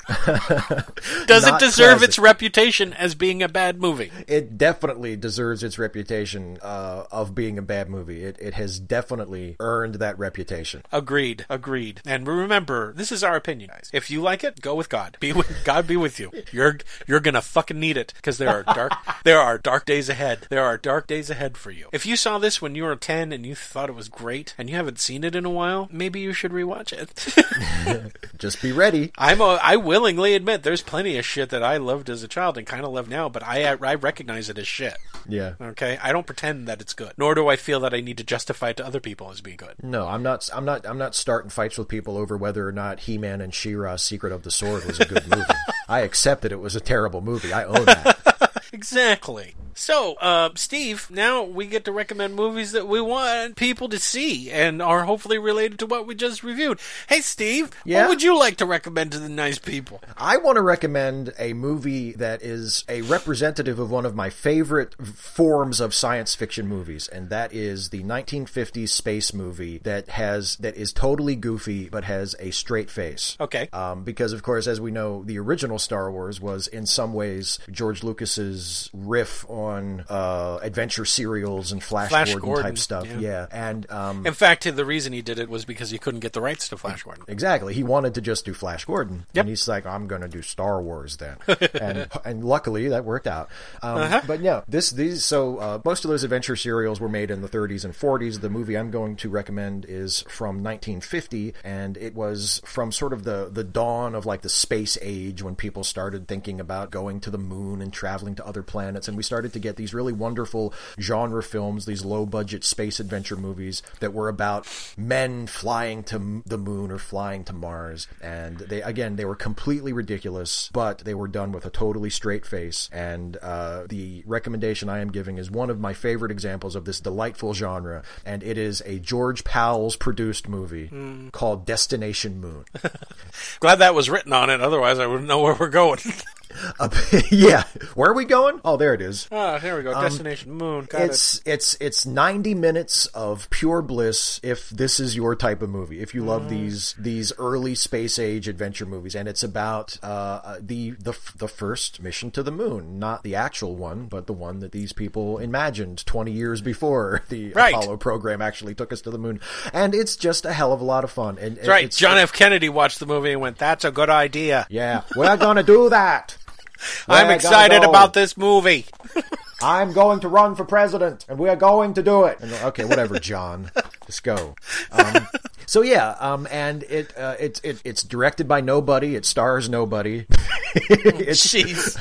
it's a relatively low budget film, uh, but it's 90 minutes of just old fashioned, goofy 50s sci fi space adventure, which is the sort of thing, that, which was the aesthetic that George Lucas was attempting to adapt and riff on and update for Star Wars. Uh, this movie in particular, I don't think was a very big influence on Star Wars, but No. the type of movie that it is and the uh, the sort of uh, tone and feel of it is something that uh, wound up being very popular and very influential. And it's just a hell of a lot of fun. Unlike the movie we just reviewed, which is no fun at all and is like an hour longer than this, this is a nice, tight 90 minute movie and it's just a ton of fun. And if you've just got done watching Star Wars Episode 1 and you're thinking, what am I going to do now with my life? Yeah. Um, you can watch a goofy science fiction movie from the 50s and remember joy and remember fun and remember movies that make you laugh and make you feel good that you're watching a movie. And you can check out you can check out Destination Moon. That's my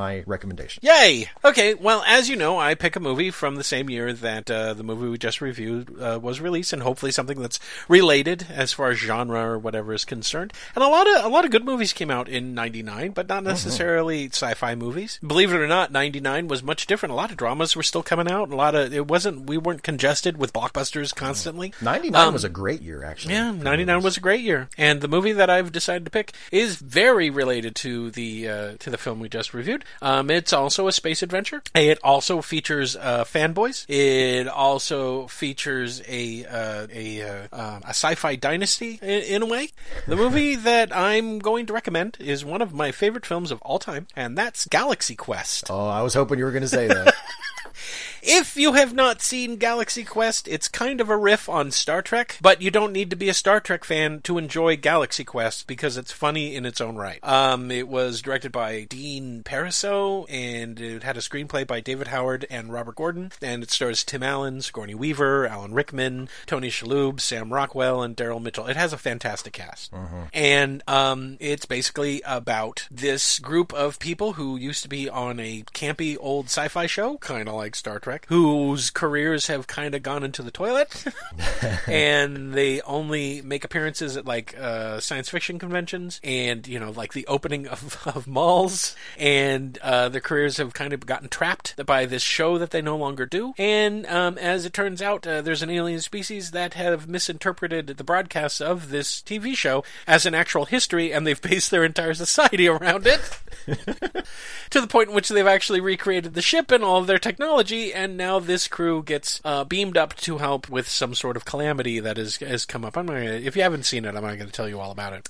The film is charming. It's not insulting to either Star Trek, and it's also not insulting to fandom, because ultimately in the movie, it is the fans' encyclopedic knowledge of the show that ultimately saves the crew. Yeah. And they recognize that fandom is important to not just the actors, but also to franchises in general. That fandom is what supports a franchise when it's in the dark times. D- d- did you hear what I said? we wouldn't have gotten episode 8 if we had not been strong. if we had just rolled over and accepted it, we never would have gotten episode 8 and we wouldn't be getting Rogue One this year. So, yeah, the message in the in in Galaxy Quest is great and it's funny and it has a lot of practical effects and it also has a lot of CGI effects and the effects still hold up to this day and um I watch it uh, more regularly than I think I I I, I realized because I was just when I was about to recommend it I was just like, "Oh, I, I just watched that like 3 weeks ago." Yeah. Um, it's one of my favorites, and uh, boy, does it have a great cast. And Tim Allen is this is probably my uh, this is the only Tim Allen movie that I like, Yeah, I'll I'll go along with that. and that's because Tim Allen is playing a character that's not the traditional Tim Allen character. So Galaxy Quest, you haven't seen it? Go see it. Steve, do you like Galaxy Quest? Ah, I love Galaxy Quest. it, it is it is one of the best examples of a movie that makes fun of something while also serves as a great example of the thing it's making fun of. you and also because- loves the thing that it's making yeah, fun of. exactly. Like it lampoons Star Trek and has a lot of really smart jokes at Star Trek's expense, but at the same time, it is also what would be a really good Star Trek story and does it with a lot of affection. Like you don't come away from it going, "Man, the people who made this movie really hated Star Trek." Like not at all. It's, No, it's not very at all. lovingly done, and yeah, it's it's such a great movie. I remember, um, I when this movie came out, I was dating a girl, and this was in like the early years of like when DVDs were first coming out, you know, and she got Yeah. her first DVD player, and Galaxy Quest was one of the only DVDs that she owned, and we must have watched it. We watched it so many times, and and it never got old. Like you could watch it again and again and again, and it never gets old. Nope, it's great fun. So, uh, wow, we're done. Oh, thank God. We what what are we going to do next? You know what? I think we should uh, give a gift to our fans, wrap it up in a nice big bow, and and give them something you know a little bit different for Christmas times. I think that would be nice. Yeah. So, um, uh, we were going to um, review the other major Christmas monster, the Christmas cinematic movie monster. Jingle all the Um, way. mm, Shut up. and that would be uh, "It Was a Wonderful Life" or "It's Mm. a Wonderful Life." Not "It Was." That, boy, that changes the movie. it's Well, you're dead now, George. I'm. It, it was a wonderful life, enjoy but it's over. it? Here, let's watch when Mr. Gower hits you in the head several times. That's great. Was that the wonderful part, George? Was Why are you crying, George? no, we're gonna we're gonna we're gonna do It's a Wonderful Life, but we're gonna do it a little bit different, guys. You want to tell them what we're gonna do, Steve? Yeah, well, we're gonna do. We've never done this before, and hopefully, we'll, we'll. If this goes well, we'll we'll do it again. But Yeah. uh, we're gonna do the episode in the form of a commentary track. What? Yeah, we're gonna so that when you listen to our next episode, you have your copy of "It's a Wonderful Life" ready to go. Yeah. and you watch it along with us, and You can get it practically anywhere.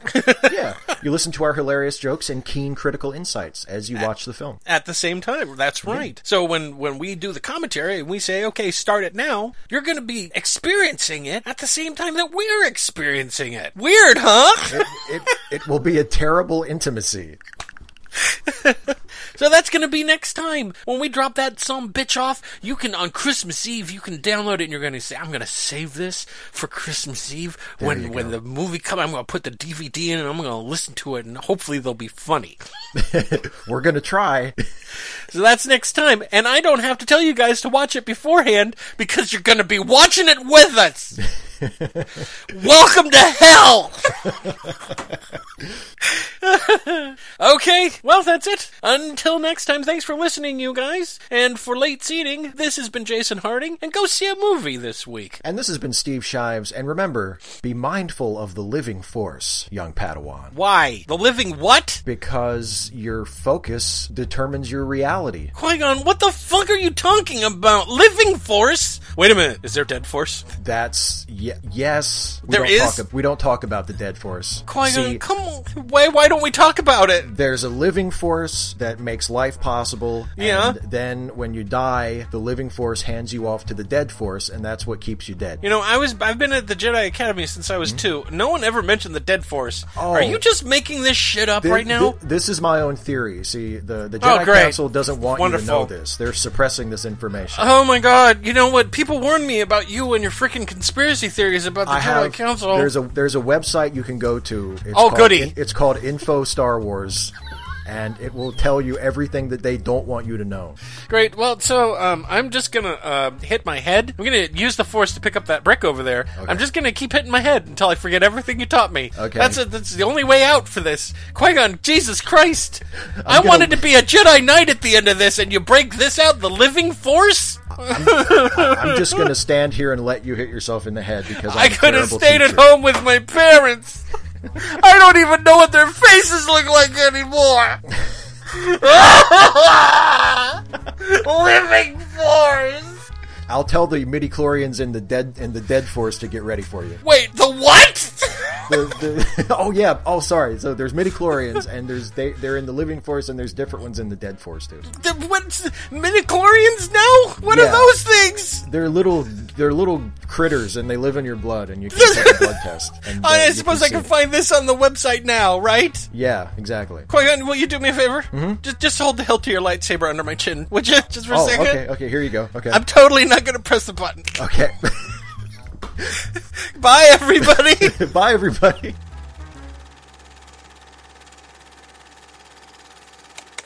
Late Seating is a Lemmy Listen podcast production featuring Steve Shives and Jason Harding. Music by Kevin MacLeod. Produced by Jason Harding. You can find more Lemmy Listen podcasts at our website at www.lemmylistenpodcasts.com. You can also find us on Facebook, SoundCloud, and iTunes under Lemmy Listen. Please like and leave a review. And thanks for listening.